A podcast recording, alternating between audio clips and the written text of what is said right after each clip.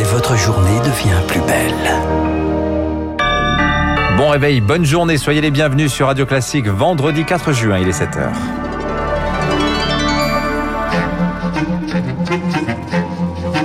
6h30, 9h, la matinale de Radio Classique avec Dimitri Pavlenko. À la une ce matin, la fiabilité des réseaux téléphoniques en question. Plusieurs enquêtes ouvertes après la panne qui a paralysé hier les standards des services de secours. Elle pourrait avoir coûté la vie à quatre personnes. Une nouvelle réunion interministérielle est prévue ce matin.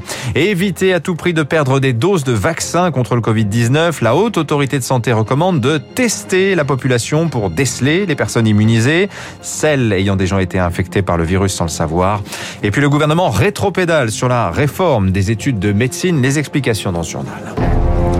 Radio classique. Charlotte de Rouen, la situation est revenue à la normale hein, dans les services des, dans les, au standard des services de secours. Les numéros à 10 chiffres mis en place pour se substituer aux 15, aux 17 et aux 18 restent quand même actifs ce matin.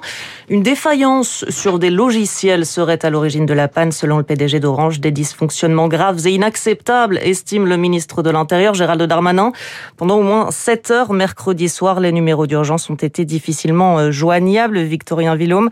Et cette panne a possiblement été à l'origine de plusieurs décès. Dès hier matin, Olivier Véran, le ministre de la Santé, estimait que ce dysfonctionnement des appels d'urgence pourrait avoir causé la mort de trois ou quatre personnes, mais impossible de définir pour l'heure un bilan. Plusieurs enquêtes sont en tout cas ouvertes. En Vendée, après la mort d'un enfant de deux ans et demi, victime d'une insuffisance respiratoire, sa mère aurait mis une heure à joindre le SAMU. Dans le Morbihan, où un homme de 63 ans est mort d'un arrêt cardiovasculaire, il n'est pas parvenu à joindre les services de secours. Un proche a été obligé de le conduire aux urgences. Le ministre de l'Intérieur a également évoqué la mort de deux personnes à la Réunion. Des investigations sont en cours. Le gouvernement assure qu'il va étudier chaque situation humaine, territoire par territoire, avant de dresser un bilan des conséquences de cette panne géante.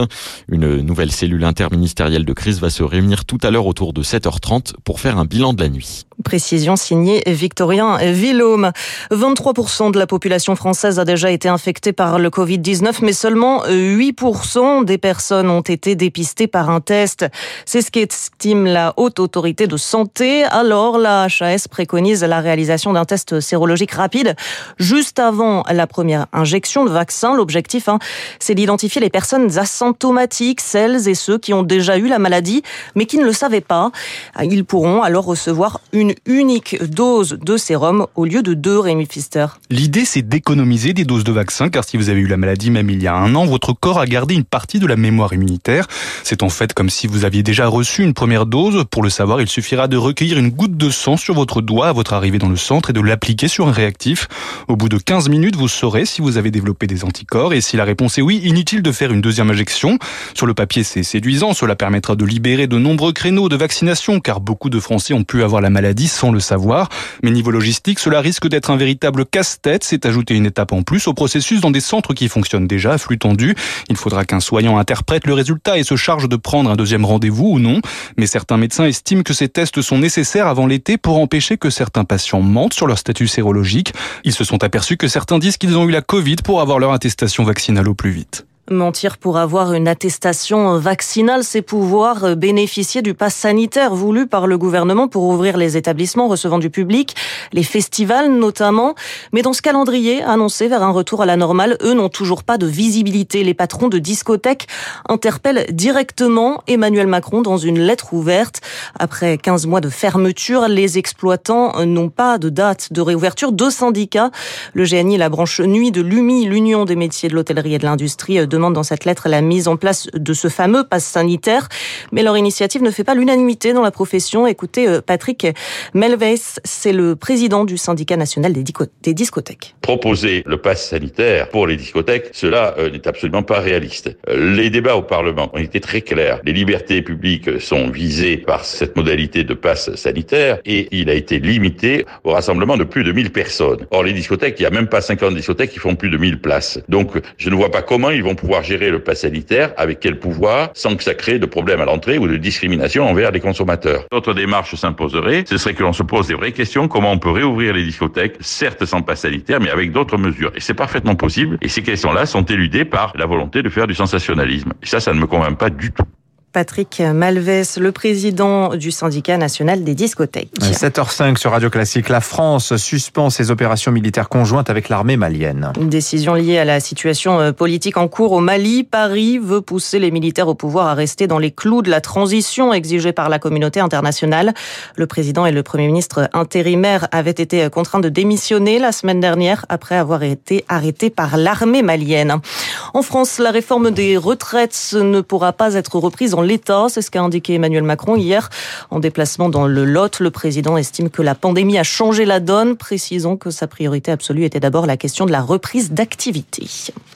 Face à la grogne des étudiants en médecine, le gouvernement revoit sa copie. Depuis septembre, les étudiants ont le choix entre deux formations pour accéder à la médecine, mais l'année a été semée d'embûches pour les étudiants de première année. Face au tollé de la réforme des études de santé, le gouvernement a finalement décidé de rétro-pédaler et d'annoncer plusieurs mesures exceptionnelles. Victoire Fort. Pour diversifier les profils et faciliter les reconversions en cas d'échec, la réforme a mis en place deux licences différentes. Soit l'élève choisit un parcours avec une dominante en santé couplée à une autre matière, du droit par exemple, c'est la voie dite passe, soit il choisit l'inverse, mineur en santé, majeur dans une toute autre matière. Sauf qu'au final, certaines universités n'ont pas revu la teneur des programmes et c'est double ration de travail pour tout le monde. Luna Mathieu, de l'Association nationale des étudiants en médecine de France. On s'est rendu compte que les exigences envers ces étudiants étaient très élevées. Par exemple, au PASS, dans leur mineur, on leur demandait quasiment le même niveau qu'un étudiant qui a fait une L1, donc qui a eu tous ses cours dans cette licence-là.